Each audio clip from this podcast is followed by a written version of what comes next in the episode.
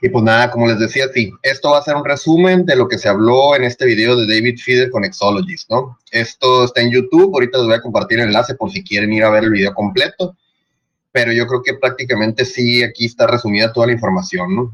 Al principio inician platicando sobre qué es esto del hardcore team y el softcore team, o sea, como que el, el team hardcore que dice Richard, o sea, qué es prácticamente lo que está haciendo y qué es lo que está haciendo el otro equipo que se supone que no es tan hardcore, ¿no? Entonces dice este David Feeder que este team hardcore está prácticamente arreglando los, los bugs o los issues o los problemas, pues, que dejaron los del team que no es tan hardcore. O sea, como si, haz de cuenta, si, esto, si, si esta modalidad de trabajo de Richard estuvo planeada desde el inicio, se me hace a mí una genialidad. ¿Por qué? Porque haz de cuenta que tú contratas ocho programadores y les dices, hey, me vas a construir esto. Esos ocho programadores empiezan a trabajar, empiezan a construir y luego contratas a otros cuatro desarrolladores o otros cinco desarrolladores, que estos sí son los meros, meros, los chilos. En, en, programación o en, o en este sentido se les llama senior developer y los otros pueden ser, no sé, junior developer o pueden ser otra cosa, ¿no? Pero aquí el caso es que estos ocho que empezaron a trabajar desde el inicio, empezaron a construir Pulse Chain, y luego Richard contrató a estos, vamos a decir, otros cuatro, otros cinco, que son senior, que son los, los meros, meros. Estos sí son los bien pagados machín, o sea, son los que le saben machín al, al código. Y este nuevo equipo, que es el hardcore, lo pones a encontrarle problemas al código que hicieron los otros ocho. Entonces, prácticamente, para cuando estos ocho dijeron, ya está lista la mainnet, ya tenemos el código terminado, los otros cinco dijeron, ah, ah, no, no, no, no, no, no. Tienes aquí este error, este error, este error, este error, este, este, este, este y este. Entonces, a como Richard nos da a entender y todo esto, este hardcore team llegó a arreglar todo lo que los otros habían hecho, a optimizarlo y a mejorarlo, ¿no? Entonces, mm, ¿qué les puedo decir? O sea, prácticamente yo sí le tengo mucha confianza a esta metodología, de trabajo porque es algo que se utiliza en la, en la programación, en el desarrollo. O sea, yo lo he visto pues en, en, en programas, proyectos en donde yo he estado desarrollando. Es una práctica que se utiliza. Entonces, creo que está excelente, ¿no? Aparte de que obviamente tiene los mejores desarrolladores, acuérdense que les está pagando aproximadamente 175 mil dólares. Mm, no me acuerdo si son mensual. Sí, creo que son mensual. No. Bueno, anual. Creo que son 100, de 175 mil a 200 mil dólares anuales. Que créanme que es muchísimo dinero. Pero bueno, el caso es que este hardcore team ya está optimizando, ya está trabajando. Y pues vamos a ver qué pasa, ¿no? Luego hablaron sobre algo muy interesante. Dicen que hay que estar muy cuidadosos de los scams, muy cuidadosos de los scams. ¿Por qué? Porque hacen mención a que, por ejemplo, si yo voy y conecto mi wallet en un sitio que supuestamente es confiable, vamos a decirlo así, supuestamente es confiable. Vamos a poner un ejemplo muy sencillo. Vamos a decir, y, y no quiere decir que así sea, ¿no? Solamente es para poner un ejemplo. Pulse Dogecoin tú vas a Pulse Dogecoin, conectas tu wallet, le das el permiso de que lea tu wallet, solamente de que vea la dirección, ¿no? Se supone. Y listo.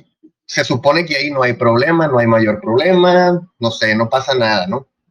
Pero ¿qué pasa cuando tú vas y conectas tu wallet a un servicio de estos donde ya estás ejecutando o donde ya estás firmando un contrato inteligente. Ahí es donde cambia la cosa porque, vamos a decir, otro ejemplo, ¿eh? no quiere decir que sea cierto, pero vamos a decir que tú vas y conectas tu wallet en, en Maxi, este Maximus Token, que tú ibas, conectabas tu wallet, esta wallet se conectaba a un smart contract y ese smart contract hacía algo, en este caso mintear tus Maxi, ¿ok? Puede que todo haya estado perfecto, pero la cosa es que tu wallet ya quedó conectada a un smart contract en la blockchain, que se supone que está revisado y se supone que todo está bien, pero ¿qué pasa si los desarrolladores de ese proyecto van y cambian el smart contract? Porque no sé si ustedes sepan, pero cambiar un smart contract literalmente es ir al código, quitar el archivo viejo y poner el nuevo. Literal, así. Entonces, pudieran cambiar el código del smart contract y que todos estén pensando, uy, sí, todo bien, ya lo checaron, ya dijeron que sí está bien ese smart contract, es seguro y tal, tal, tal. Y puede que por atrás de la puerta hayan cambiado ese smart contract y ahora en vez de mintear Maxi, no sé, a lo mejor te quita o a lo mejor, no sé, X o Y cosa. Pero lo que voy es que quiero que entiendan que mm, tienen que revisar muy bien en dónde se están conectando y aún así que mucha gente ya haya dicho que es seguro y que ya hayan dicho que no hay problema y que todo, existe la posibilidad de que los desarrolladores puedan cambiar los smart contracts después de que ya te conectaste. Entonces, pues nada, es solamente esa información que yo la estoy sacando de ellos, pero me suena completamente lógica, me suena completamente real. Entonces, para que lo tomen en cuenta y no se confíen y que sepan que siempre va a haber vectores de ataque, aunque parezca que no, aunque ya la gente diga que todo, que todo bien, ya está seguro. Siempre existe la posibilidad de que después eso cambie, entonces pues hay que estar bien pendientes, ¿no? Otra cosa que mencionaron es que David Feeder dice, yo, dice, estoy conforme en que la gente venga a mí a preguntar. Dice, yo quiero ser o estoy orgulloso de ser la primera línea de ataque, ¿no? O el, la primera línea de, de, digamos, de confrontación, dice. Para mí no hay problema, dice que la gente venga a mí y me pregunte sobre X o Y cosa antes de hacer, antes de conectarte a una wallet, dice, o a conectarte a un servicio. Pero dice, aún y que yo soy programador y aún y que yo soy una persona confiable, también me puedo equivocar. Así es que, así es que, como hasta ahora, ahora sí que como que dicen, como quien dice, no confíen en nadie ni siquiera en MIDI como este feeder, ¿no? Luego mencionaron un tema importante. Eh, para el caso este de Wait, ya ven que hay este token Wait, que lo podemos claimear o lo podemos mintear antes de que salga la mainnet de Pulse Chain. Entonces preguntó, no me acuerdo si fue Exologist o fue David Feeder el que preguntó, ¿cómo crees que se vaya a dar ese, esa fase de lanzamiento de la mainnet? Y Hexologist dijo algo importante, dijo, yo creo, dijo, basado en cómo fue lo de Hex y basado en Richard y basado en todo, yo creo que Richard va a dar de tres días a dos semanas para la mainnet. ¿Eso qué quiere decir? Que cuando ya esté terminada la mainnet va a salir Richard a decir, hey, ya está la mainnet, se lanza en tres días, pónganse pilas. O, hey, ya está la mainnet, se lanza en 24 o se lanza en dos semanas algo así, pues. Entonces, dice Exologist, el pre, pre-lanzamiento, dice que Richard salga y diga, ella está la mainnet, la lanzamos en X cantidad de tiempo. Él le da de tres a dos semanas. Entonces, en cuanto se anuncie, en cuanto salga Richard a decir, hey, tienen tres días para que se lance, o hey, tienen dos semanas para que se lance, es entonces cuando ya puedes tú decir, ok, entonces voy a hacer ya mi claim de los weights eh, o voy a hacer mi claim de lo que sea, ¿no? para, que tomes tu, tu decisión personal, ¿no? Pero aquí lo importante es de tres a dos semanas pueden pasar en lo que Richard lanza la mainnet una vez que se anuncie, ¿no? Luego, dice que va a haber spikes en los precios de Pulse, PulseX, Hex y Hex. Los primeros días va a estar el precio volátil y lo que le sigue. Ya lo sabemos eso el primer día literalmente Pulse puede subir hasta arriba y luego pegar un mega dump y luego pegar una mega pump otra vez y luego un mega dump otra vez. ¿Por qué? Porque pues va a haber mucha gente que está transaccionando, va a haber mucha gente que va a querer sacar sus ganancias, va a haber muchas ballenas que van a querer sacar sus ganancias, pero de igual manera va a haber mucha gente intentando comprar. Entonces, esto lo hace posible que vaya a subir y bajar el precio y que esté muy volátil los primeros días. Hay que estar todo, pues obviamente bien pendiente de eso.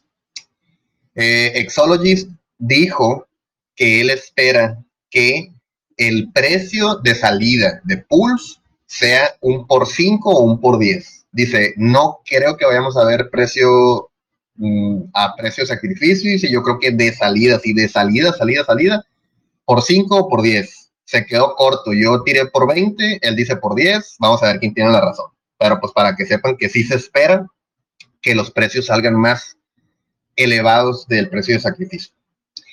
Aquí este tema es importantísimo. Dice, entre los dos mencionaron esto. Dice, Pulse is going to pump hard. O sea, Pulse va a subir como loca, dice. ¿Por qué? Ahí les va. La mayoría, esto ya lo hemos platicado, ¿no? La mayoría de la gente alcanzó a sacrificar para X, pero no alcanzaron a sacrificar para Pulse. ¿Eso qué quiere decir? Que la mayoría de la gente va a agarrar sus X o va a agarrar una parte de sus X y los van a cambiar por Pulse. ¿Eso en qué se resume o en qué se traduce? En que probablemente el ratio Pulse-X-Pulse vaya a bajar en términos de que, pues la mayoría de la gente, como les digo, va a hacer cambio de sus Pulse-X por Pulse eso va a hacer que obviamente el ratio cambie a favor de Pulse y eso va a hacer que el ratio cambie a menor, o sea, que vas, a, ocupar muchos más Pulse para obtener Pulse. ¿Por qué? Porque todo mundo, la mayoría de la gente va a querer agarrar Pulse al inicio. Entonces, entre menos Pulse haya en la pool, más se va a evaluar, o sea, el ratio va a cambiar en favor a Pulse. Entonces dice este Exologist y también lo dijo David Feeder, dicen, esperamos que Pulse X haga un bottom hard, o sea, que literalmente cuando salga la mainnet es muy probable que veamos a Pulse X literalmente dumpear al, al infierno. Y eso ustedes lo pueden ver como algo malo. Pero yo y Exologist y David Feeder, y espero que ustedes hagan el cambio, es la mejor oportunidad para comprar Pulsex al inicio de la mainnet con dinero nuevo si es que ya está abierto el puente. ¿Por qué? Porque va a pasar esto. O sea, no hay que, no hay que ser muy inteligente para saber que si el 80% de las personas tienen Pulsex y solamente el 20% tienen Pulse, pues obviamente el 80% que tiene Pulsex va a querer un pedacito de esos Pulse. Y eso va a hacer que el ratio Pulsex-Pulse caiga en términos de PulseX. Entonces, yo también espero que PulseX pegue un dump al inicio, por lo que les digo, y que mucha gente va a cambiar sus PulseX por Pulse. Y pues, si tienen capital y si están dispuestos a comprar, yo creo que sería una muy buena oportunidad comprar en ese mega dump que va a tener PulseX para llenar sus bolsitas. Si es que, si es que aún quieren comprar PulseX, o a lo mejor ustedes, no sé, obviamente va a depender de cada estrategia personal, ¿no? Pero en mi caso, por ejemplo, yo ya tengo Pulsex. Yo no, no, digamos, no, no debería de estar pensando en comprar más. Pero si pega un mega debido a que todo el mundo cambió sus Pulsex por Pulse y tengo liquidez yo disponible y ya está abierto el puente, me consideraría comprar más. O sea, ¿por qué? Porque va a estar muy bajo. Eso casi casi lo podemos asegurar. Obviamente nos podemos estar equivocando, tanto Hexologist como David Feeder como yo, pero yo sí creo que PulseX va a pegar una mega bajada en los primeros días de la mainnet, debido a que todo el mundo va a querer cambiar sus PulseX por Pulse. Entonces, pues tómenlo como algo que podría pasar y si quieren ustedes meterle más dinero, ahí es cuando podrían hacer una muy buena ganancia, porque vamos a decir que pega un mega dump se cae 80% Pulsex en los primeros días. Y si, llegamos, si llegaras a comprar y ese, ese precio se vuelve a recuperar, pues ya estarías haciendo un 80% de ganancia, suponiendo que cae 80%, ¿no? Es solamente un ejemplo, ¿no? Pero pues para que lo tengan en cuenta. Pulsex probablemente vaya a caer en los primeros días de la mainnet y no es, o sea, no es algo tan irracional se espera totalmente que pase eso, por lo que les digo, pero bueno. Mencionaron un tema también interesante que yo nunca lo había visto en términos de, dinero, pero mencionó Hexologist que si tú ahorita tienes cuatro t-shirts, aproximadamente te estás llevando un dólar diario de ganancia. Porque al parecer cada t-shirt te está pagando creo que 6 o 7 hex, que equivalen como a 25 centavos de dólar. Entonces, con cuatro t-shirts, tú te estás embolsando diariamente un dólar. Con cuatro t-shirts. Imagínense la gente que tiene, no sé, mil t-shirts, cinco mil t-shirts, o sea, porque así hay muchas wallets y sí hay mucha gente que los tiene. Entonces, imagínense el dinero que se está embolsando esa gente todos los días, literal. Imagínate, tienes cuatro t-shirts y es como si te estuvieras echando un dólar a la bolsa todos los días sin hacer absolutamente nada. Eso en pesos mexicanos serían como 20 pesos mexicanos. Está bastante bien, está excelente. El problema es que, pues a lo mejor muchas personas no tienen un t-shirt completo, mucho menos cuatro, ¿no? Pero pues este dato me, me gustó. Luego dice mm, que las nuevas generaciones no entienden o no comprenden este delaying gratification, o sea que estas nuevas generaciones no quieren esperar para obtener ganancias y están haciendo estos baby steaks o parte de estas gentes lo están haciendo estos baby steaks, que son los steaks de los que hemos estado hablando, que hay gente que hace steaks por un día, por una semana, por un mes, y dicen estos dos, eh, y David, dice, de esa manera es en la que no te vas a hacer rico. O sea, haciendo steak de una, de una semana, de un día, de un mes, no te vas a hacer rico con Hex. Ocupas delay gratification largo, a largo plazo, dice, así es como nosotros nos hicimos ricos. Exologist dice que él se hizo millonario con, con sus steaks de Hex. Literal dice, güey, soy millonario ya estoy retirado. ¿Y cómo lo logré? Con Hex y Stakes. Punto. No más. Entonces, pues yo creo que todos ustedes ya saben que no conviene estar haciendo stakes por una semana, por un día, por un mes, pero bueno, para que lo tengan también en cuenta. Otra cosa, eHex va a dompear al inicio de la mainnet. Yo sí lo creo. Sí lo creo que va a dompear sí lo creo que hay mucha gente que erróneamente va a vender sus hex por, por stablecoin y las va a querer migrar a Pulse Chain y eso va a provocar que el precio baje, pero a su vez, si baja de un lado, en teoría tendría que subir del otro. Entonces, no deben de preocuparse si hay un mega dump en eHex lo menos que deben de hacer es preocuparse porque si de un lado está desinflándose, del otro lado se va a inflar. O sea, sus duplicados en PHEX probablemente se vayan a revalorizar. O sea, de lo que caiga el IHEX, va a subir el PHEX. Luego, el, el tema stablecoin. Mencionaron algunos de los datos que ya hemos mencionado aquí, que es, por ejemplo, que tienen 300 millones de DAI en la wallet del sacrificio de PulseX y dice, ¿por qué habría de tener DAI? O sea, ¿por qué tiene DAI más que otras stablecoins? Dice David. Y dice Exologist, yo confío en que, en que DAI va a ser la opción.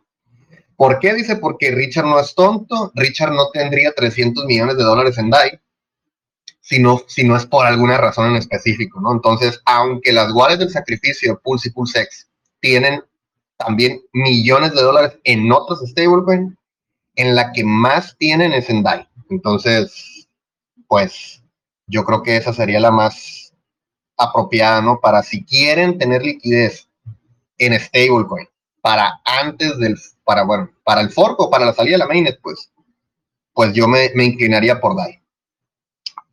Luego mencionaba otra cosa que ya no había escuchado, que es de que ya terminó el outrage marketing de Richard. O sea, Richard ya salió a decir públicamente en un video, dice, ya voy a dejar el tema del outrage marketing con mi pipí y con lo de Red Bull y con lo de X y Y cosas. ¿Por qué? Porque hubo muchas quejas, ahora sí ya, yo no sabía cómo había estado la cosa, pero al parecer en el stream que hubo hace como dos semanas, en la Pulse Conference Online, eh, tuvieron que editar el video y quitar algunas partes porque Richard lo puso medio, medio, no sé cómo decirlo, no sé. Se supone que hasta sacó una cinta de medir, o sea, esa parte yo no la vi. Sacó una cinta de medir y se, se empezó a medir la muñeca, o sea, la muñeca de la mano y empezó a decir de que sí, de este, de este tamaño la tengo yo y que no sé qué. Entonces, a mucha gente le incomodó, la neta, a mí no me incomoda, pero entiendo que haya gente que se incomode, entonces al parecer alguien habló con él y le dijo, ¿sabes qué, Richard? Ya deja de estar haciendo sus pendejadas. Y ya, dijo, ok, ya no voy a hacer eso, ya no voy a hablar sobre mi pipí, ya no voy a hablar sobre la lata de Red Bull, ya no voy a hablar sobre este tipo de cosas, ya para que la gente esté más tranquila. Y ya, hasta ahí quedó el tema. Luego, a ver, ¿qué más se habló? Em, mencionó algo este Exologist que me dio mucha risa. Y es que dice, si tú pones a Richard, pero lo pones sin pantalla, o sea, pones un video de YouTube y apagas la pantalla, dice, y solamente lo escuchas. Es, el, el tipo es un genio, es un genio, es un genio.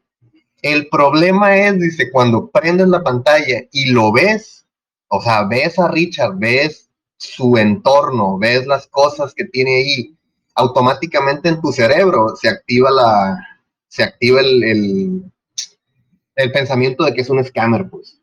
Entonces, creo que es bastante real, güey, eso, aunque no nos gusten, que no le guste a Richard. Si tú pones los videos de Richard sin ver a Richard, probablemente pienses que es una persona súper inteligente y que te caiga muy bien. Pero nomás prendes la pantalla y lo ves, y automáticamente en tu cabeza se viene, este güey es un scammer, este güey es una basura, y así, pues. Entonces, ya, esperemos que ya cambie eso con esto, de que ya va a dejar de hacer eso. Esperemos que ya la gente lo empiece a aceptar un poco más. Y bueno, el último tema que traigo desde ahorita es de que este David Feeder dice que actualmente la testnet se está probando en servidores privados, es decir, en un Amazon Web Service los desarrolladores de Richard montaron los servidores que son privados, que tienen firewall, o sea, no, no hay nadie más que pueda acceder a la testnet ahorita.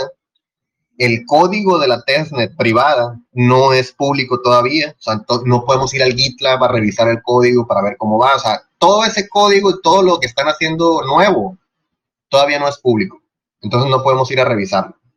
Entonces, dice este David que estos desarrolladores de Richard tienen montada la testnet privada en unos servidores privados que tienen firewall, nadie más puede acceder y ellos están probando y atacando y atacando y atacando la red para asegurarse que es robusta y asegurarse de que es segura. Ahora, hay algo que dijeron que es, David Feeder dijo que en todo el tiempo que él tiene su nodo validador corriendo, solamente ha generado como 100 pools de ganancia. Y dice por qué, o sea, nos explicó por qué. Dice, Literal, dice, yo pude haber ganado más pulls si hubiera ido a la, a la faucet y le hubiera picado un par de veces, a que tengo corriendo el nodo validador por ocho meses, dice, pero tiene una razón de ser, dice, lo que pasa es que los blocks de la blockchain, o sea, cada bloque que está saliendo sale, sale prácticamente vacío, dice, porque hay pocas transacciones, hay pocas eh, operaciones dentro de la red. Entonces, eso, eso genera que no podamos minar tantos pools. Pero, dice, creo que todos están subestimando que cuando venga realmente la carga de gente, que venga la gente, los usuarios a usar la red, dice, vamos a estar generando mucho más pools de, que de lo que la gente se imagina. Entonces va a estar interesante ver cuánto es o cuánto pool se va a generar, digamos, diario, una vez que la red ya se esté utilizando bien, o sea, que todos estemos utilizando la red bien y que los bloques ya no estén vacíos, que ahora estén llenos y por consiguiente, si los bloques ya están llenos, pues es más pulse el que se va a minar, ¿no? Entonces, pues nada, hay que esperar a ver qué, qué, qué sucede una vez salga la mainnet, ¿no? Pero hay que tener en cuenta toda esa información porque, pues, pues hay que estar pendiente, o sea, no sabemos qué va a pasar. Ahora, hay un video de Crypto Coffee que sacó ayer que la verdad me gustó, pero prácticamente él está diciendo, pues, básicamente toda la información que hemos estado repitiendo aquí, que es una, que no, o sea, una vez que se anuncie la mainnet, por favor, no dumpen o no vendan sus hex por stablecoin. No hagan eso, por favor, porque lo, lo, único que van a hacer es dañar el precio de hex y dañar, pues obviamente, tu bolsa directamente. Entonces, Crypto Coffee hizo un video ayer donde explica que en vez de usar USDC para, o USDT o DAI o lo que tú quieras, para hacer ese cambio o llevarte esa liquidez a Pool Chain, que directamente puentes tus hex para allá. O sea, es, yo sé que a lo mejor puede ser complicado entender por qué es mejor puentear que en vez de vender, pero la idea es esa, pues, de que haz de cuenta. Si tú tienes eHex, en vez de venderlos por, bueno, Hex, pues en Ethereum. Si tú tienes Hex en Ethereum y lo que quieres es llevarte ese dinero a Pulse Chain, la gente que no sabe lo que va a hacer es vender esos Hex por USDC o vender esos Hex por DAI o vender esos Hex por USDT y luego llevarse ese stablecoin a Pulse Chain. Pero eso está dañando el precio de Hex, pues. Si tú vendes esos Hex por stablecoin, el precio de Hex va a bajar. Si todo mundo hace eso, el precio de Hex se va a ir a la mierda. O sea, literalmente a la mierda. Entonces, ¿qué es lo que está diciendo Crypto Coffee? Es, en vez de vender tus Hex por stablecoin y luego llevarte ese stablecoin, mejor puentea directamente tus Hex. Listo, o sea, no hay mucha complicación. ¿Por qué? Porque si los puenteas, no estás vendiendo los Hex, solamente te los estás llevando a otra red y ya en aquella red a lo mejor los cambias por, por, el, por el hex de Pulse Chain, pues, pero no los estás vendiendo, es a lo que voy. Entonces, para que lo tomen en cuenta. ¿Por qué? Porque... Dime, dime, dime. Ah, que, yo he visto el mismo, el mismo vídeo, que también lo quería comentar, y digo, y digo, ostras, pues mira, ya está haciendo publicidad el Crypto Coffee para convencer a la gente de no cambiarlos. Pero, pero te digo, mi opinión es de que hay que hacer lo contrario a lo que dice él. Porque, a ver, si ahora anuncian la Mainnet, este es mi razonamiento, ¿eh? Si ahora sale Richard y te dice que anuncian la Mainnet para de aquí a dos semanas, ¿qué va a pasar con el precio de va a ir a la mierda, probablemente. Si mañana anuncia Richard que la Mainnet ah, está en dos semanas, ¿qué va a pasar con IGX? El precio va a subir. Sí, va, a subir. Va a subir una locura. Sí, probablemente. Va a, subir bastante el precio. ¿Qué pasa? Que los que van a entrar a comprar a saco, que van a hacer subir el precio desde donde está ahora hasta el que esté cuando salga la mainnet, va a ser la gente interesada en tener sus duplicados, que al igual no han entrado antes en Hex, pues porque no les interesa Hex y lo que quieren es sus duplicados, ballenas, gente con mucho dinero, ¿vale? Y automáticamente cuando tengan sus duplicados, esta misma gente, ¿qué es lo que va a hacer? Vender el Hex. ¿Qué pasa? Que según mi razonamiento, cuando abra el puente van a pasar dos días. Un día, dos días. Sí. Eh, tú, tú, vas a esperar de tener tus IGEX que te acaban de hacer un 50 o un 80% de subida y pasar de 4 centavos, al igual están en 12 y te los vas a quedar aguantando los dos días y que resulta que cuando los puedes puentear esos mismos IGEX como ya han dumpeado por estas ballenas te lo encuentras otra vez en 0,5 y estás puenteando menos dinero. Yo, personalmente, soy de los que va a cambiar a moneda estable. ¿Por qué? Es que es lo que te digo, pues. Porque cuando suba, yo quiero mantener el valor para poder comprar más en, la mainnet de Pulse, ¿sabes? Entonces yo los IGEX que tenga, cuando salga la mainnet y el precio esté alto y ya tenga mis duplicados, antes de entrar en mainnet, antes de hacer nada, lo primero que voy a hacer yo personalmente es cambiarlos a moneda estable, porque sé que va a dumpear. Y si tengo 12.000, 13.000 dólares y los tengo que aguantar en IGEX dos días, yo sé que esos 12.000 al cabo de los dos días van a volver a ser 6.000. Entonces estoy perdiendo dinero. ¿Sabes? Sí y no. O sea, sí, entiendo completamente lo que estás diciendo, pero ahí te va, porque ahí mismo en el video de Crypto Coffee lo más o menos lo explica menciona algo como que, por ejemplo, si ahorita, vamos a decir que, por ejemplo, ahorita Hex está en 5 centavos, ¿no? Y Hex, o sea, el único Hex que existe está en 5 centavos. Lo que dice Crypto Coffee es que cuando salga el nuevo Hex, o sea, que salga la mainnet, pues, mm, automáticamente vas a tener más dinero del que tenías antes. O sea, digamos que ahorita tienes, el Hex ahorita está en 5 centavos y tú tienes 100 dólares. Vamos a decir, ahorita 100 dólares en Hex a 5 centavos. Cuando salga la mainnet, probablemente vas a tener esos 100 dólares y aparte en Pulse Chain vas a tener esos Hex duplicados que también van a tener un valor. Entonces a lo mejor te puede dar un 2, 3, 5, 10% más de dinero.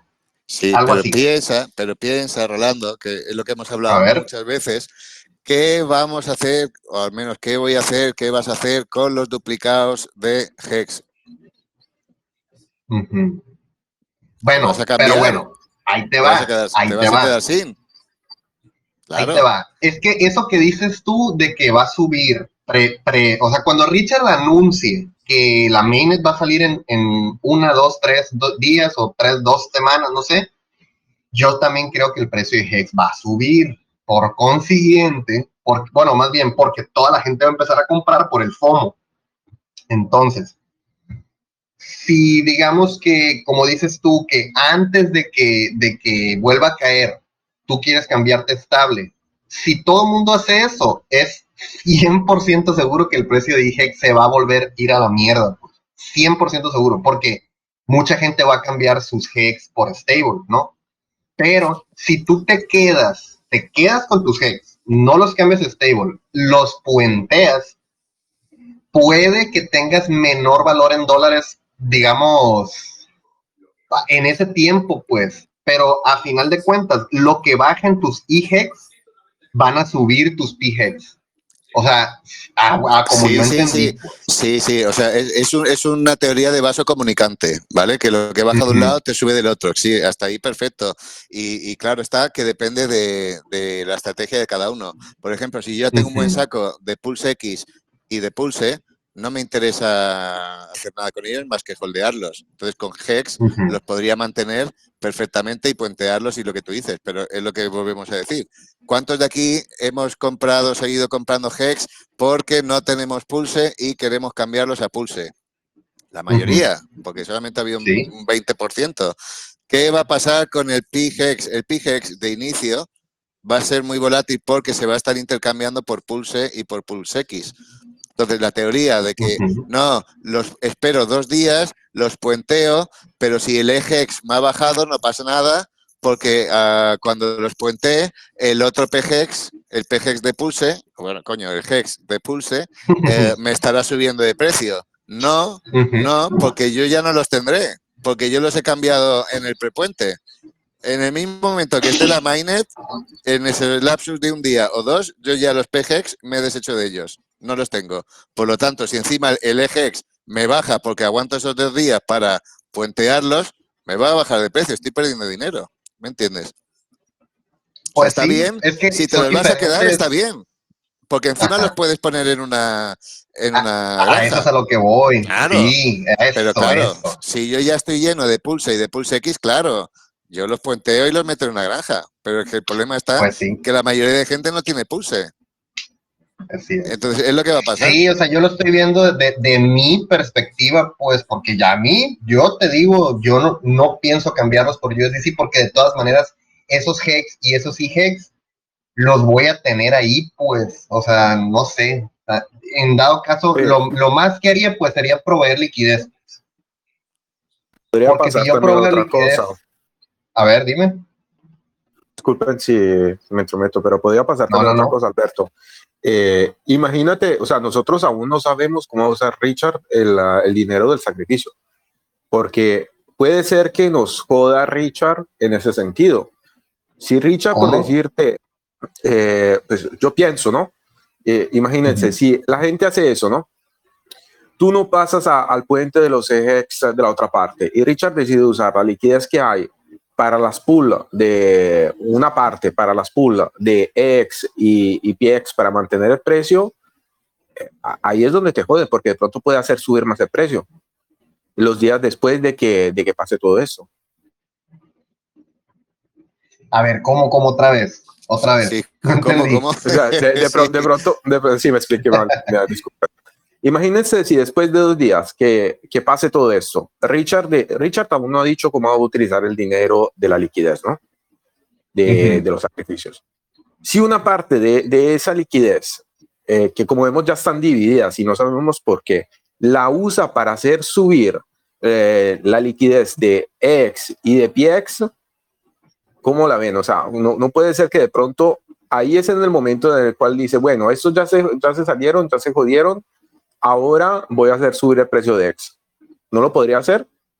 De X en Ethereum, dices. Eh, pero en Ethereum no, ¿no? No, porque es independiente. Yo entiendo que sería para subir el precio dentro de la red de Pulse. No, en Ethereum no. Como no me tira dinero en la red de Ethereum, que no lo va a hacer, meterá en Pulse. Pero no podría ser que lo hacen ambas las redes. Lo que puede hacer, lo que sí puede hacer es proveer liquidez grandísima para mantener los precios pareados. Eso sí lo puede hacer y yo creo que sí lo va a hacer. O sea, que Richard diga, a ver, yo voy a setear el ratio de esta madre y va a ser 1-1. Yo, Richard Hertz, voy a meter 100 billones de hex, o sea, en pulse, y 100 billones de e-hex. Yo los voy a proveer y yo voy a poner el ratio 1-1. Y así es como se va a hacer. O sea, yo creo que Richard es completamente, o sea, güey, es obvio que lo va a hacer, güey. Obviamente lo va a hacer.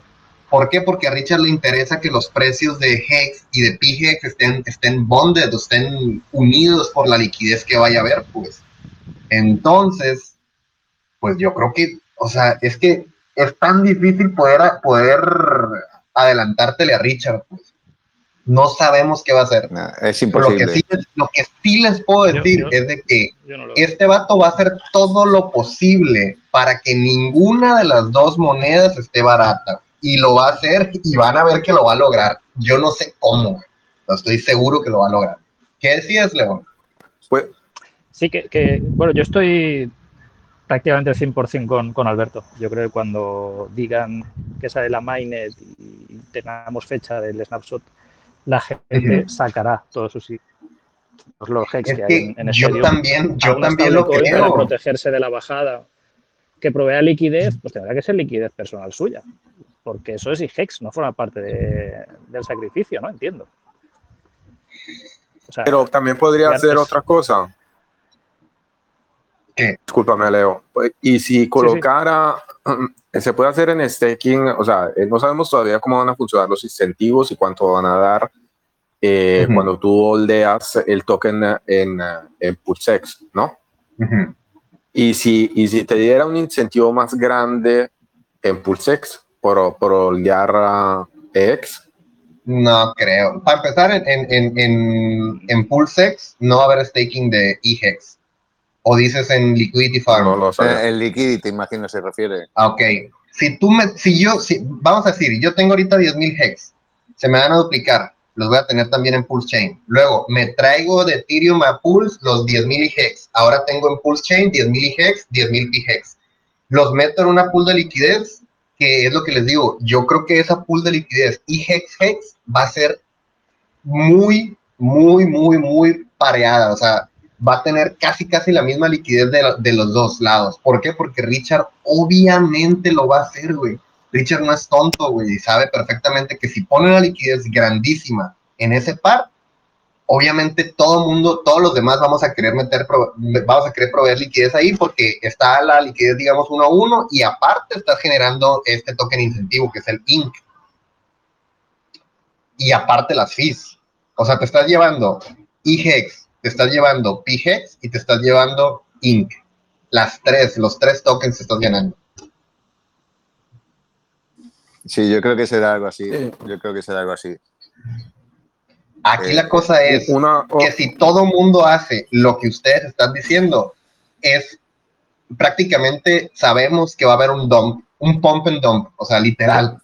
Claro. Va a haber una mega subida antes de la mainnet y luego alguien de los grandes a lo mejor vende y es donde empieza la bajada y todo el mundo va a empezar a vender. Todo el mundo va a empezar a vender. Es, la única entrada que hay para comprar Pulse y Pulse X si has llegado tarde. O sea, compras claro. Luego, ¿qué haces? Lo mm. sacas, si es que no, si es que no hay. Eso pasa en todos los proyectos, Rolando, ¿eh? Claro. Pasa en todos los proyectos. Sí, sí, sí. Es normal. Es que, vamos, que es lo que va a pasar. Por eso te digo que, que para proteger tu dinero, ya que, ya que ahora con esta mega subida que va a haber, pues para proteger tu dinero y para poder comprar más, pues coño, lo cambias a estable, que aunque. A ver, que yo entiendo que de cara a la comunidad queda mal porque estás vendiendo tus hex, porque no, porque lo suyo, claro que lo ideal es pasar los IGEX por el puente y pasar, así no los vendes, no afectas el precio, claro que es lo ideal. Pero el mercado, el mercado amigo. El 95%, el 95% lo hará así. Claro, y aunque le digas a la gente que no lo haga, lo va a hacer.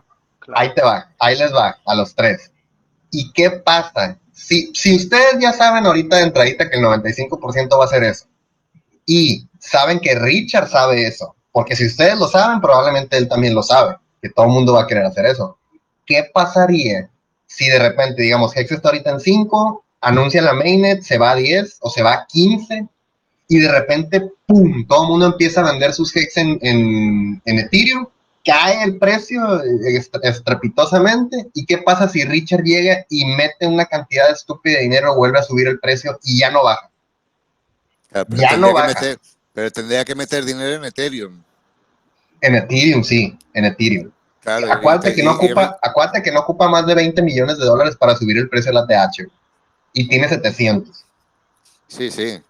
Pero que vamos, que mm, aquí lo que, lo que importa, según veo yo, es protegernos a nosotros mismos y no hacerte eh, cuentas de que alguien te va a venir a salvar la papeleta, ¿sabes? Pues sí. Entonces, yo no espero que Richard me saque... claro, yo no voy a esperar que Richard me salve el culo. O sea, me lo voy a salvar. No, no que te salve. Al contrario que diga, ah, vendieron sus hex por, por stablecoin, ok, mm. pum, ahora lo subo y lo subo y lo subo y lo subo y lo subo y ya nunca baja. Pero eso piensa, Rola, es un, es un futurible. Eso no se puede saber. Yo no puedo esperar a que Richard tome esa decisión, ¿sabes? Ni yo ni nadie, porque, mm, porque no puedes. Eh, depende de que Richard no, voy a esperar a, ver si Richard hace esto o hace el otro. No, no, tienes que pensar por ti, Además que tomar tus decisiones. No, no, dile. tendría que inyectar la misma liquidez en, en chain, me refiero, para buscar la No. Ah, bueno. Sí, pero son cosas diferentes. La paridad, acuérdate que se va a dar porque Richard va a proveer Hex y Hex. Eso es una cosa. Pero lo que yo les digo es que tiene 700 millones de dólares en stablecoin para pumpear una o la otra. O sea, en, en, en valor de dólares, no en cuestión de moneda digamos que él mete, mete en esa pool 100 millones de hex y 100 millones de PHEX. Y luego va y mete 20 millones de dólares a IHEX y hace que el precio de IHEX se suba, no sé, suba mucho. Pero en teoría están bonded todavía. La liquidez acá en, en la pool sigue siendo la misma, el ratio sigue siendo 1-1, aunque una de las dos ahora cueste un poco más en dólares. No sé, es, es complicado saber qué, es lo que va a pasar. ¿Qué, ganaría que, lleve? O sea, Joderse a todos los que vendieron. Joderse a todos los que vendieron, literal. Pues que ahora, que ahora se hizo que todos vendieran, ahora digamos que le ayudó a los que se quedaron, les ayudó a ganar más dinero. Ayudó a los éxitos. Ya, pero, Mande. Ya, pero el objetivo de todo esto es migrar. Ayudó a los éxitos. Claro. Que lo que, pero puedo, puedo hacer otra pregunta también que es para los, para los tres, más que todo. A ver, a ver. Una pregunta, o sea, la pregunta es esta.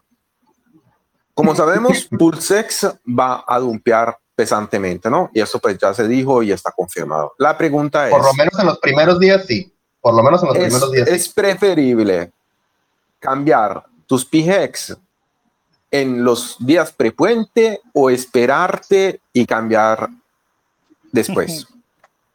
Esa es la pregunta de, del millón. del, del, millón, Porque, Mira. porque ahora con lo que nos dijiste, Rona, yo pienso que yo, yo por lo menos, yo sigo a Alberto y Alberto sabe que, que yo soy la, la, la mémesis de él eh, en este sentido. Eh, estamos algo, o sea, pues yo por lo menos estoy un poquito confundido en este momento. Es que todos estamos, ¿eh? no nomás tú. Mm.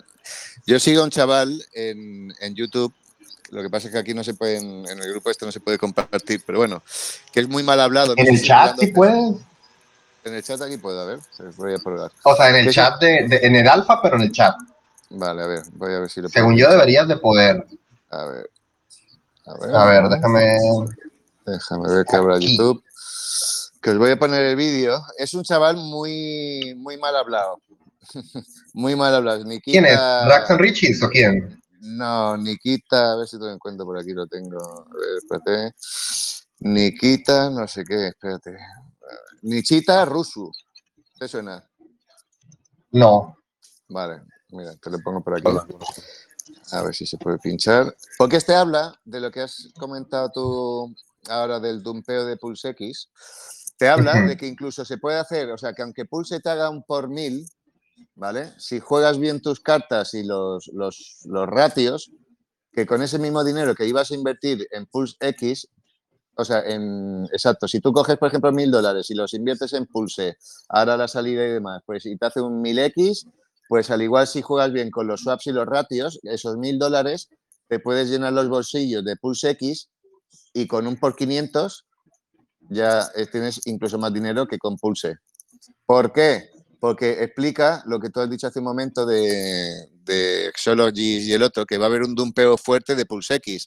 Entonces yo estuve sacando números y para que la teoría del chaval este funcione, tendría que haber una diferencia de 1 a 6, 1, 7 entre Pulse y Pulse X. ¿Vale? Porque Pulse, o sea, esto hablamos cuando salga el puente, ¿vale? Con dinero de fuera. ¿Vale? Que al igual tú ya puedes comprar con mil dólares, ah, yo que sé, Pulse a 0,0006. Sin embargo, Pulse X lo vas a tener con un dumpeo y se te coloca con un cero delante y a 0,00009, por ejemplo. ¿Vale? Con esos mil dólares te compras una putada de Pulse X. Sin embargo, te compras bastantes menos Pulse. Entonces, la jugada, que es lo que hablábamos siempre, los chats y demás, es de, dependiendo del ratio, dependiendo del ratio, vete a por Pulse X, no vayas a por Pulse. Y después cuando se estabilicen los precios, porque dice el chaval este, que qué pasaría si en algún momento se estabiliza después el precio ¿Y qué tal si están más parejos los precios de lo que pensamos nosotros? ¿Qué tal si se ponen uno a uno, se ponen uno a dos o incluso se pone a uno a tres como en la testnet? Pero de inicio va a haber una diferencia de uno a ocho o de uno a siete, tal vez, ¿sabes? Es que te va, es que lo que haga el mercado. Claro. Puedes sacarte 3.000 teorías diferentes. Ahí te va otra. ¿Qué pasa si yo al inicio yo tengo pulso, tengo ahí unos millones de pulso. ¿Qué pasa si me espero los primeros dos días en lo que la gente empieza a cambiar sus pulsex por pulse y yo, que tengo pulse, hago exactamente lo inverso, que cuando pulsex esté bien caído o el ratio pulse pulsex esté bien abajo para, para pulsex, cambio, no sé, un millón de pulse por 5 o por 8 millones de pulsex. me espero una semana me espero una semana, dos semanas, un mes, y luego el ratio se vuelve a poner, o sea, se compone, pues, digamos, y me vuelvo a cambiar otra vez a pulse y agarro un pulse. Tú no tocas un pulse, vamos, ni de coña, lo mismo que yo. No te, arriesgas, no, te arriesgas a mover ni un pulse de tu cartera, ya te lo digo. Yo igual, pues sí. yo no me arriesgaría. Pero, si estamos diciendo, Alberto, si estamos diciendo que el, que el ratio Pulse, Pulse va a caer y va a pegar un megadom, ¿por qué no aprovechar ese megadom de Pulse para llenarte más la bolsa? Sí, sí, sí, la ah. teoría, pero yo con Pulse no me la jugaba, me la juego con dinero de fuera. No, me, tú te vas a... ¿Tú te crees que tú te vas a arriesgar a cambiar? No, no, no. Pero la pregunta es, con la copia de los PGX, ¿qué van a hacer? Ahí sí podría. claro, pero, pero, pero ¿cuándo? ¿Prepuente o después del puente? Prepuente. Prepuente, si es que hay un mega dump de Pulsex, podrías utilizar esos PGX para comprar Pulsex. no puede, o sea, después de, después de que pase el prepuente, ya no, o sea, eh, Pulsex no, no podría continuar a bajar, esa es la pregunta. No, no dinero de fuera, no creo. Es que ahí te va, y es que se, se, le va a la gente este dato. En el momento en el que abran el puente, olvídate. O sea, olvídate de que vas a volver a agarrar algo más barato que en ese momento. O sea, sí puede que haya DOMs después y que tú quieras, pero en el momento en el que el puente se abre y que alguien pasa un dólar de Ethereum a Pulse, el precio se va a ir para arriba, güey. O sea, literalmente todo se va a ir para arriba, para arriba, para arriba, para arriba, porque toda la liquidez está entrando. O sea, es liquidez nueva que no existía ahí, pues. Va a ser una locura, güey, esa madre. Una locura. Así como no tienes una idea. Y contar que aún no estará listado en ningún exchange. Que en el momento que encima después lo listen en algún exchange, el precio se va vamos, a la luna. Olvídate. El precio de sacrificio nunca lo vas a volver a ver. Y, cerca del precio de sacrificio también te diría que va a ser muy difícil vértelo a 0,003 o 0,004. Va a ser muy difícil porque al igual te suben por 20 y luego te baja un 90%. O te suben por 10 y te pegan de un peo de eso, de un 100%. Pero es que aún así ¿Y cuánto, puede, ¿Y cuánto puede subir Pulse X para, para ustedes? Va, Pulse X, pues una barbaridad. ¿Por 100, por 1000, por 5000? Sí.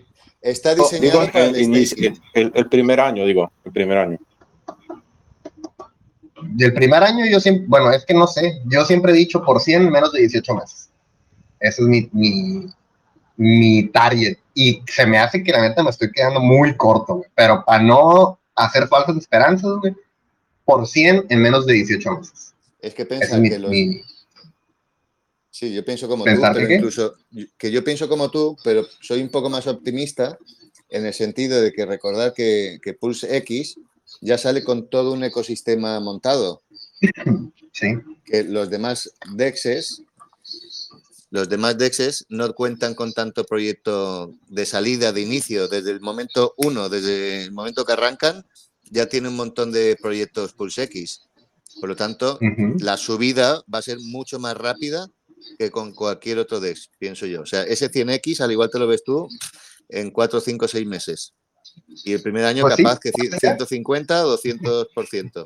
Seguro, ¿eh? Si hacen, si hacen por 100 las dos monedas, güey, neta, sí podría ya pensar en ya, güey. O sea, literalmente podría pensar en ya no necesito, güey, nada más, güey. Si hacen un por cien las dos monedas, güey, ya me podrías, así como dice Jake, semi-retirar, güey. No sé ustedes, pero yo sí. No, yo, yo no, mucho, dinero, muy poco. mucho dinero. Yo tampoco. Pasa que tengo, Eh, una pregunta, pero eh, en el sentido, y por ejemplo, tú Alberto, ¿qué harías? O sea, con esos hex que los vendes en stable, ¿pasas el puente, compras de una o te esperas? Yo espero. Espero, depende de cómo esté el precio, porque claro, en el momento que abran el puente, lo que dice Rola, que va a entrar una liquidez brutal, al, es que estúpida de dinero que va a hacer subir los precios es una barbaridad. Entonces yo creo que al igual lo más inteligente es o ir haciendo DCA o esperar el Megadump, que lo habrá. Va a haber un dump seguro. O sea, quien piense que no, se equivoca, lo va a ver. Pues entonces, en el momento que te venga... Pasó con, pues, con el Big Payday, Claro. Así es. Dijo este solo pero, pero, ese dump bajará, bajará del precio de salida. Es que puede subir mucho, no, bajar, obviamente, pero más bajo el precio de salida, claro. No, me, me, refiero que... Yo sinceramente no creo que vayamos a ver el precio de salida otra vez. Sinceramente. Yo es que creo que tampoco. O sea, yo, yo, yo por lo menos, pues hago un pequeño resumen, ¿vale? Los EFEX que tengo los pasaré a stablecoin, ¿vale? Eso por ahí.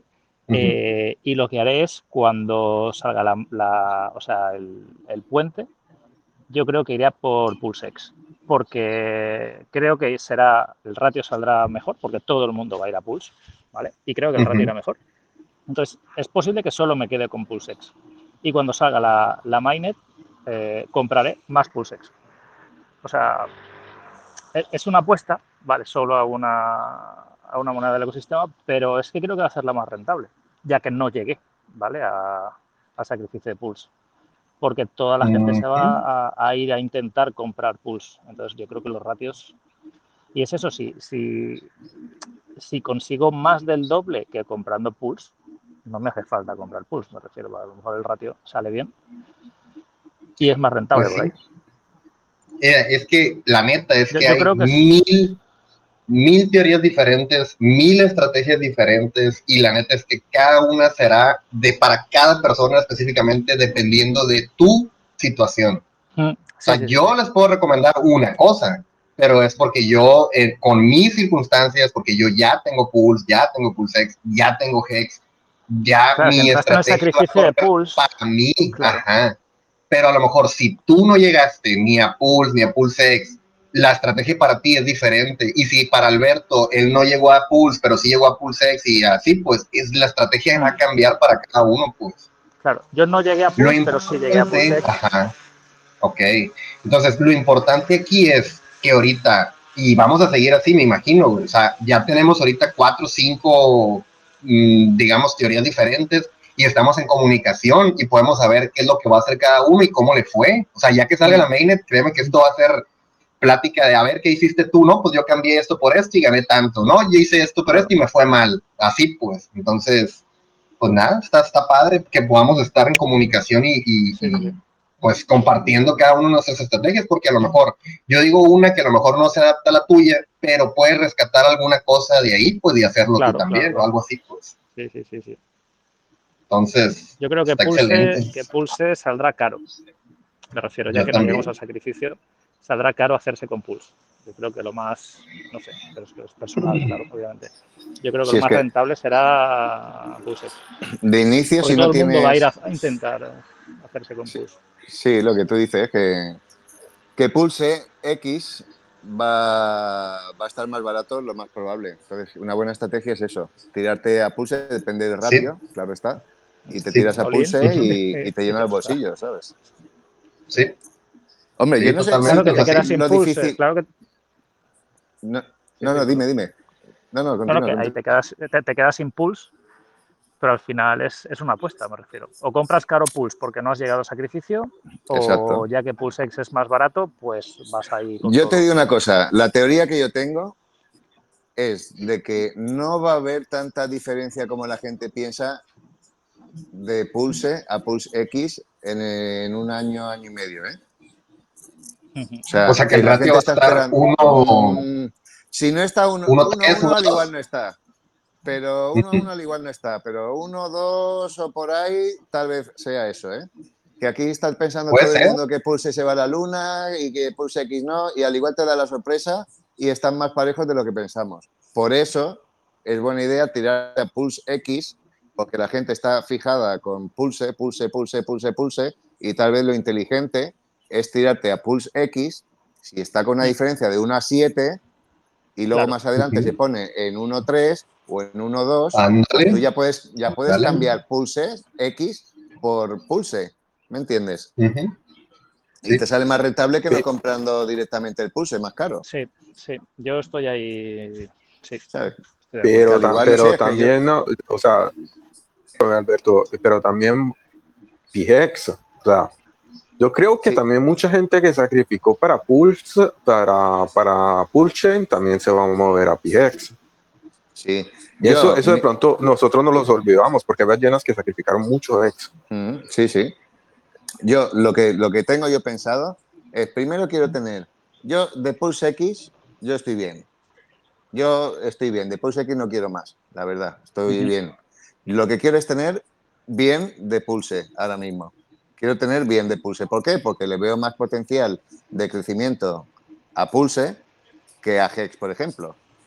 Entonces yo me voy a llenar mis carteras de pulse, que es lo que me interesa ahora. Ahora bien, cuando yo ya esté lleno de mis pulse y pulse X, los rewards, entonces ahí sí con eso ya voy a empezar a comprar Hex. Y me voy a cargar de Hex. Cuando yo ya esté satisfecho con lo que tengo de pulse y tal, digo, a Hex. Pero que Hex de momento me va a servir para cambiarlos por, por lo que quiero. Que pero Alberto, tú, tú, o sea, tú lo, vas a comprar con las stablecoin después de que abra el puente, ¿no? Claro. Claro, porque no quiero perder valor. Cambias. Claro, si los IHEX de Ethereum, ahora cuando, cuando anuncien Mainnet, joder, 10 mm, céntimos, 12 céntimos, 13 céntimos, seguro lo vemos.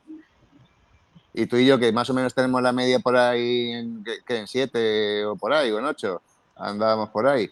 Pues coño, ya le está ganando dinero. Me quiero asegurar de tener ese dinero cuando vaya a, la red de Pulse.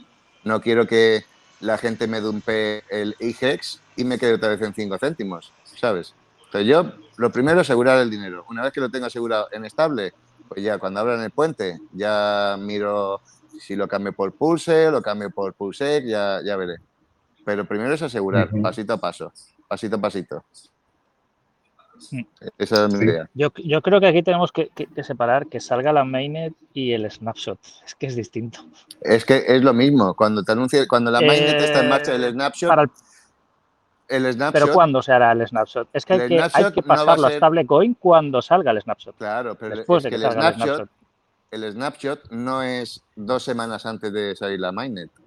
Cuando el Tito Richard, sí, cuando el Tito Richard te dice se anuncia mainnet es porque el snapshot se ha hecho un día antes o se va a hacer un par de horas antes. No va a ser una semana antes el snapshot y después te sale la mainnet. No, porque cuando se cuando arranca la mainnet, que esto creo que ya lo comentó Rolando, cuando arranca la ah, el bot. ya. se pone en marcha, pero claro, este no tarda cinco minutos. Eso estará trabajando horas previas a que sea oficial a las 3 de la tarde está en marcha. Si esto empieza a las 3 de la tarde, el bot lleva desde la noche anterior o un día antes en marcha ya copiando todo, ¿sabes? Entonces, en el momento que digan Mainnet, mm, yo qué sé, lunes a las 3 de la tarde, pues yo te diría que incluso no hace falta que esperes a las 3 de la tarde, pero bueno, puedes esperar. Pero incluso a las 2 y media de la tarde ya podrías cambiarlo, que seguramente ya tendrás duplicados. Entiendo. Al 99%. Sí, ahí depende de la cartera donde pille, pero... Claro, eh, eh, eh, exacto, o sea, es que el riesgo también es que si lo haces antes de las 3, puede ser la, última cartera y no lo sabes. Pensar, pensar una cosa, la Mainnet no va a arrancar sin todos los duplicados ya en las carteras de la gente. ¿Y tú crees que eso se hace en 5 minutos? ¿A qué no? Eso tarda tiempo. obviamente no. Claro, eso tardará horas. por eso, Tienes que copiar toda la, blockchain. Por eso te digo que si te dicen... Bloque claro. Exacto. Pues eso tarda un tiempo, que eso no es. Mm, pues que tarda un día, seis horas, ocho horas, nueve horas, lo que sea. Pues tú, si te dice el lunes a las tres, hay, habemos Mainnet, pues tú a las dos y media, bueno, va chequeando el precio de los hex. Si ves que empieza ya. Claro, efectivamente. Ya, ya, estás ya vas mirando. ese día vamos a Es que esa será la señal de, venta. Esa será la señal de venta. Ese día vamos a estar todos pendientes. Así es. Ahora, de aquí a que se anuncie la mainnet, todo puede cambiar, literal. Así es que pues hay que mantenernos comunicados, hay que mantenernos informados. Literalmente cualquier día Richard sale a decir algo que nos cambia todos los planes a todos, entonces pues nada, hay que estar bien pendientes. Ahí les pasé ahorita de que eh, ya ven que el, el 28 de julio, primero y segundo de agosto y el creo que 7 de agosto había stakes grandes acabando. Entonces, la mayoría de estos ya, o sea, ya lo hemos visto. Gente que, o sea, esta gente que, que está quedando así por un mes y así, literalmente terminan el stake y vuelven a hacer otro stake. Punto. No hay de otra. Y una stake que acababa hoy, primero de agosto, de 1.5 millones de dólares, que son 30 billones de hex, acabó el stake y acaba de hacer otros stakes otra vez. El más corto al 5 de septiembre. 5 de septiembre, 24 de octubre y 7 de noviembre. Esas son las tres fechas para los otros tres stakes que tiene esta wallet, este, pues ahí pendientes. Entonces, la neta es que eso de que ah, la gente se asusta porque va a acabar un stake grande, la mayoría de las veces lo único que hacen es volver a stackear y ya, literal. Pero está... Muy, muy riesgoso, ¿eh? Un stake tan grande con un posible dump. A poco tiempo. De, Hex, claro. ¿No? Por ejemplo, es que para el 7 de septiembre has dicho, con que salga la mainnet del 1 de septiembre. O sea, el precio se va a pique en FX. Sí, pero no creo que baje más de lo que está ahora tampoco, ¿eh? O sea, bajaría el precio si. o sea, donde estamos ahora es el suelo. O sea, ahora quien no. O sea, quien va a hacer subir el precio de aquel que salga mainnet son los especuladores. O sea, las ballenas que ya están dentro están dentro. Y a este precio se han comprado. Así es. ¿Sabes? Entonces, el dumpeo que puede haber te lo va a dejar al precio de ahora. ¿Sabes? O sea, que tampoco le pierdes sí, sí, sí, tanto. Sí, sí, también. Pues sí. Entonces, ahorita no sé, no sé, la estoy pensando si hacer un video tipo el que hizo Crypto Coffee para avisar a la gente que no haga eso, o pues dejarlo al, al aire, lo que la gente quiera hacer. Porque, o sea, se me hizo extraño que Crypto Coffee estuviera haciendo ese video para avisar a la gente que no hagan eso. Literalmente le estás diciendo a la gente, hazlo. Cuando haces un video diciendo a la gente, no hagas esto, les estás diciendo, hazlo. Entonces. claro, es, que eso es la dinámica de los youtubers. Porque les, no, sé si a Cristo Coffee le pagarán, no creo, ¿sabes? Pero no, creo, cuando un youtuber te dice, no, no hagas esto, hazlo y tal, porque la marca le está pagando para avisar, y así no me baja tanto el precio. ¿Sabes? Pero es que es lo que me hace todo el mundo, Rolando. O mucha gente, ¿sabes? Es que es tal cual. Los que vayan a entrar ahora es tan fácil como los que van a entrar ahora hasta la salida de la mainnet son los que van a ir a por sus duplicados, a especular y pim pam pum, aquí ya los tengo, hasta luego Lucas. Y luego te bajan el precio. Es así. Entonces aprovechémonos pues de ellos que nos van a hacer subir el precio. No sabéis subir el precio, yo también tengo mis duplicados, pues ahí os quedáis.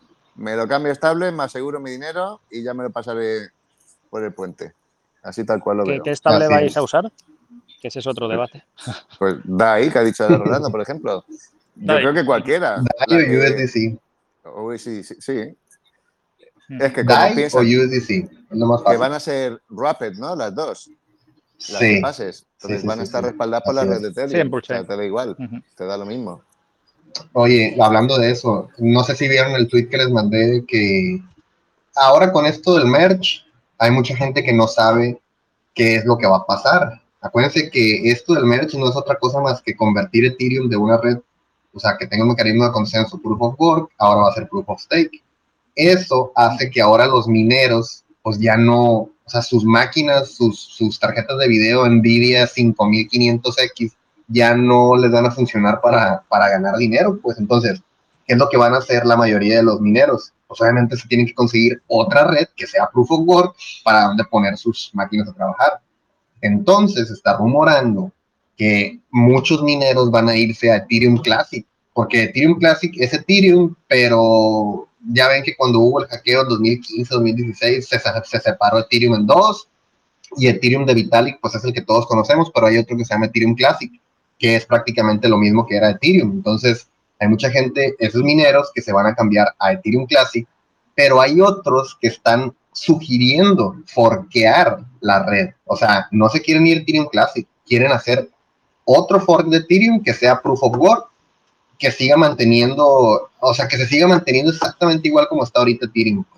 Entonces, están rumorando que las, los, los, las personas que emiten las stablecoin, por ejemplo, Tether, USDC o MakerDAO, van a tener que tomar una decisión y decir, a ver, ¿cuál, o sea, en cuál de estos forks de Ethereum vamos a meter nuestras stablecoin? Y, y se van a basar en que la red sea segura y que haya demanda. Entonces, donde más haya gente queriendo comprar y vender esos stablecoins es donde estos de Tether y estos de USDC van a decir, ok, vamos a meter nuestra moneda en este fork de Ethereum que acaban de hacer estos mineros para que la gente pueda seguir utilizando esa madre. Pero hay otros que, por ejemplo, tienen teorías de que, por ejemplo, si se hace un fork, digamos, se hace el fork de, de, de o se hace el merge, pues, hay mucha gente que va a intentar vender sus Ethereum, que son, digamos, proof of work, y comprar otro Ethereum. O sea, va a ser, no, va a ser un desastre. O sea, no un desastre, sino que va a haber muchas cosas pasando, pues, y nadie sabe cómo va a funcionar todo. Pero lo que me llama la atención es de que este, este Paolo Arduino, que es el de Tether, y los de Circle, que son los de USDC, pues van a tener que emitir una, una, un, un anuncio público diciendo, ¿saben qué? Este, USDC, USDT ahora van a estar disponibles en este fork Ethereum. Y Binance y todos los exchanges van a tener que decir, a ver, este es el que nosotros vamos a soportar, porque es el que más tiene usuarios y es el que más tiene seguridad. Entonces, eso que podría pasar ahora que venga el merch, posiblemente también vaya a pasar en Pulse Chain. Si hay mucha gente que quiere comprar y vender stablecoins en Pulse y Tether o, o Circle dicen, ok, aquí hay gente, aquí hay, hay seguridad, entonces vamos a emitir nuestro stablecoin en esta nueva red. Eso es lo que va a pasar ahora en, en, en octubre, en septiembre, con lo del merge de, de, Ethereum. Y ya con eso vamos a poder saber pues, cómo, podría, cómo podría reaccionar en Pulse Chain también las cosas. Va a estar interesante ver qué tantos forks de Ethereum se hacen, qué es lo que van a hacer los mineros y qué es lo que va a hacer la gente de las stablecoins. Son tres cosas a, a, a esperar y ver qué es lo que pasa. Igual equipos obviamente van a estar informados. Sí, los mineros nada, entiendo que lo que quieren es los mineros entiendo que lo que quieren es sobrevivir, ¿no? Porque ya no hay prueba de trabajo, ya no claro. tienen que, pues, que pues imagínate que tú compraste así claro. es, que tú compraste una, una, tarjeta de video que te costó 5 mil dólares y luego de repente te dicen, hey, ya no va a funcionar, ya no va a generar dinero. No, pues te cambias, vas a ver a dónde metes a trabajar tu, tu tarjeta de video. Eso es. Entonces, y entonces, entre más mineros se pongan de acuerdo, más, más seguro es que puedan hacer un fork de Ethereum. Imagínate que hagan, porque se menciona que quieren hacer hasta seis forks diferentes. Imagínate. Seis forks de Ethereum. O sea, imagínate la locura. Si nosotros no podemos con uno, ahora imagínate con siete. ya te digo. Y pues nada, no sé si tengan alguna duda, alguna pregunta. Si no, pues hasta aquí podemos dejar el voice. Quiero que ahora sean así los lunes. No sé si les parece bien este horario, si lo cambiamos, si quieren mejor que sea otro día. No, está bien. Está bien los lunes. Sí, sí, sobre esta hora está bien. No, la otra cosa que les iba a preguntar, a ver qué les parece, porque también lo quiero poner a votación. Lo que aquí les comparto, digamos que el 80% de lo que les comparto aquí en el alfa, pues es de aquí, ¿no? Y solamente el 20% de a veces digo, ah, voy a compartir eso también en el grupo porque pues igual y sirve, ¿no? Pero estaba pensando en que a lo mejor mmm, me puedo esperar, no sé, a lo mejor una semana o una semana y media y compartir lo que tenemos aquí con el grupo, pero no sé, pues, porque eso sería como que el extra que ustedes están teniendo aquí, pues a final de cuentas sería para todos. No sé si ustedes estén de acuerdo o cómo le podamos hacer, o sea, no sé, no, no se me ha ocurrido, pues. O sea, algunas cosas las he pasado para allá también, porque digo, ah, eso está, eso está X, pues esto es para todo mundo, a todo mundo le sirve, pues. Pero siempre me espero, pues, me espero cierto tiempo, porque, pues, para darles ese beneficio, ¿no? ¿Ustedes cómo la ven? Pues para, para mí, pues yo hablo por mí, eh, no hay ningún tipo de problema porque igualmente, eh, Rola, nosotros tenemos información de primera y igualmente hay que alimentar también a la comunidad. O sea que eh, es, es, también un bien para nosotros y pues yo la veo así, no sé si hay otros que... No, es que lo hacemos para apoyarte. Lo hacemos para apoyarte y por pues enterarnos un poco antes de las cosas y ya está. Ándale, exactamente a eso es a lo que voy, pues, que a lo mejor los viernes que hacemos el voice chat con la otra comunidad, ahí me puedo, puedo aprovechar y traerme lo que ya les había compartido durante toda la semana a ustedes. Sí, sí, sí, claro. Por mí, sin problemas también. Para mí también. Excelente, está bien. Lo importante es apoyarte, que ya te lo ocurras mucho. Sí, yo sé, yo sé. Pero hay algunos que a lo mejor no sé, uno nunca sabe, pues que diga, hey, yo estoy pagándote y ahora resulta que todo el mundo le da lo mismo. puede ser también esa. no, no, somos ese tipo de personas, no, nos importa eso. Yo sé. A ver, a ver, a ver, a mí sí me importa eso. ¿Qué pasó? Mentira. Bueno, ya está la discordia. no, está bien. Igual y si algún día no les parece o algún día tienen un comentario, lo hacen problema, de verdad. Y pues ya saben que tienen los, los eh, abiertos los mensajes conmigo, ¿no? Si están aquí. Claro, ahí aparte, obviamente, de, apoyarte, es pues bueno, tener la información pues un poco antes. Y es que ahorita, pero, ajá, pero un poco, ahorita, tomen en cuenta que ahorita a lo mejor no Exactamente. Tomen en cuenta que ahorita a lo mejor no es tanta información, pero dejen nomás que salga la main. Olvídate, la información que va a haber para compartir es, ahí sí va a ser muchísima. Y ahí sí que, que aprenderlo o enterarte antes que todos los demás, pues sí te puede traer una gran ventaja. Aunque sea un día, dos días, tres días, cuatro días, cinco días. Claro. Pero bueno. Entonces, ¿y, lo, que te he comentado antes, Rola, ¿cómo lo ves? A ver. Eh, ¿qué, me, dijiste? Lo, del voice of, offline.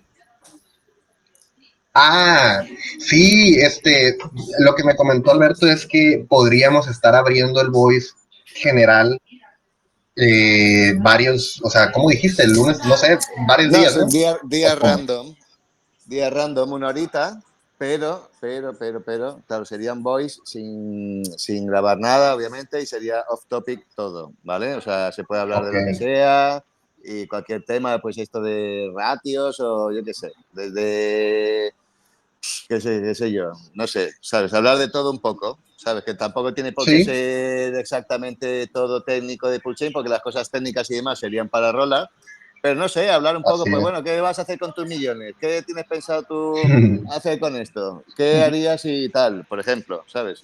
Lo único que tampoco por mí, quiero... Eh, eso, lo, eso lo hemos hecho, eso lo hemos hecho también. Lo, único... ¿No es cierto, Katy? Si quieren, si quieren, digo, yo el tema de moderadores y esto en el grupo, la neta es que lo he tenido un poco, un poco cerrado. Les voy a decir por qué. No, no crean que es porque no quiero, sino porque me he sabido de otras comunidades que literalmente de cuenta, si yo, vamos a decir, yo le doy el, el permiso de admin a Katy, ¿no? Y vamos a decir que Katy, pues lo usa bien y lo que tú quieras, pero vamos a decir que un día, no sé, Katy se enojó. Katy tiene el poder para literalmente deshacer, deshacer la comunidad. Tú puedes hacerlo. O sea, si tú tienes el permiso para ser admin y para sacar gente del grupo, literalmente un día que yo esté dormido, tú te puedes levantar a las 3 de la mañana, meterte y sacar a todo el mundo del grupo y que se queden. Eh, eh, espera, Rola, Rola. Sobre eso, ¿te acuerdas que yo te había comentado que existe, creo que se llama Group Help, algo así? Ajá. Eh, prácticamente eso es una especie de script que te permite no dar permiso de administrador, sino de moderador el moderador puede nada más cancelar los mensajes y, mandarte la, y mandar las señalaciones al SAT. Okay. Te lo digo porque lo utilizábamos para, para los tokens, pero nunca lo llegué a configurar yo. O sea que a mí me yo, yo, te puedo dar permiso a ti para que borres mensajes, pero si te doy permiso para que banees gente, ahí es donde ya entra lo que te digo, pues de que tú puedes banear a los 1365 del grupo y automáticamente se queda vacío. Entonces, eso es lo que he estado como que, mm, como que me detiene, pues, porque ya me hicieron la advertencia de que eso puede pasar y yo lo he visto.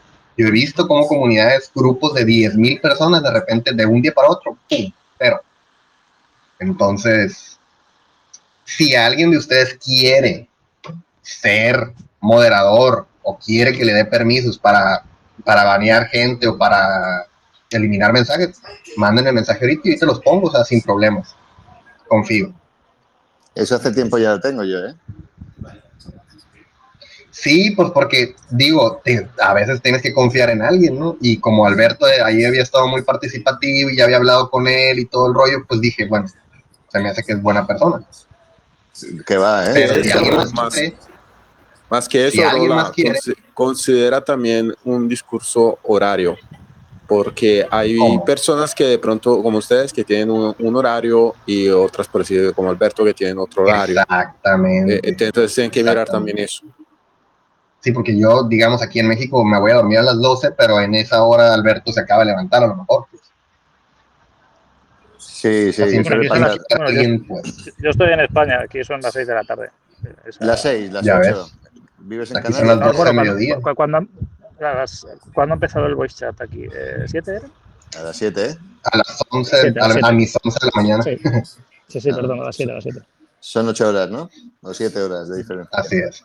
Mm. Digo, vale. entonces, de la tarde. cualquier cosa, ¿eh? si, si ustedes quieren de la tarde, sí. eh, también moderar porque ahorita, de, de, momento, creo que Alberto es el único que, bueno, creo que tú, Alberto, y no me acuerdo quién más, alguien más tiene también permisos, que también, data, ah, parece, data, data, que igual a él yo lo elegí así porque era muy participativo, siempre me mandaba mensajes, hablé con él y pues dije, no, pues esta persona sí se ve que, que, que quiere, pues o no sé, y le di también el moderador y a otra persona, no me acuerdo quién, pero son como tres. Pero si alguien quiere, pues ahí está. O sea, no es como un trabajo ni nada, simplemente es como agarrar la batuta y decir, pues yo me voy a encargar de que si veo algo, un mensaje que no va, lo borro. Y si veo que esto, me aviso. Y si veo que puedo abrir el voice chat porque la gente lo está pidiendo, pues lo abro y lo cierro.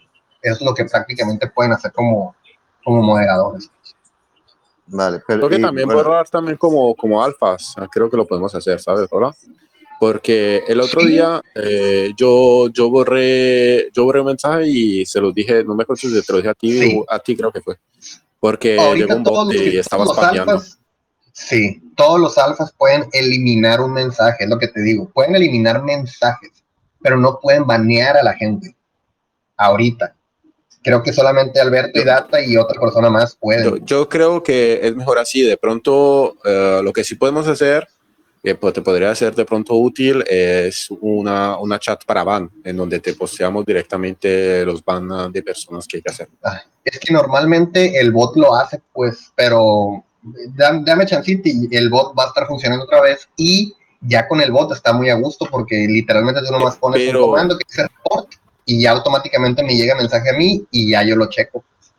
Pero pruébate el grupo help, porque ese también te hace la prueba antibot y te elimina directamente los bots. Seguramente no es como el otro, pero pruébatelo. Ok, lo, lo voy a checar, porque la verdad no lo he checado, pero sí lo voy a checar. Cristian, ¿qué has comentado?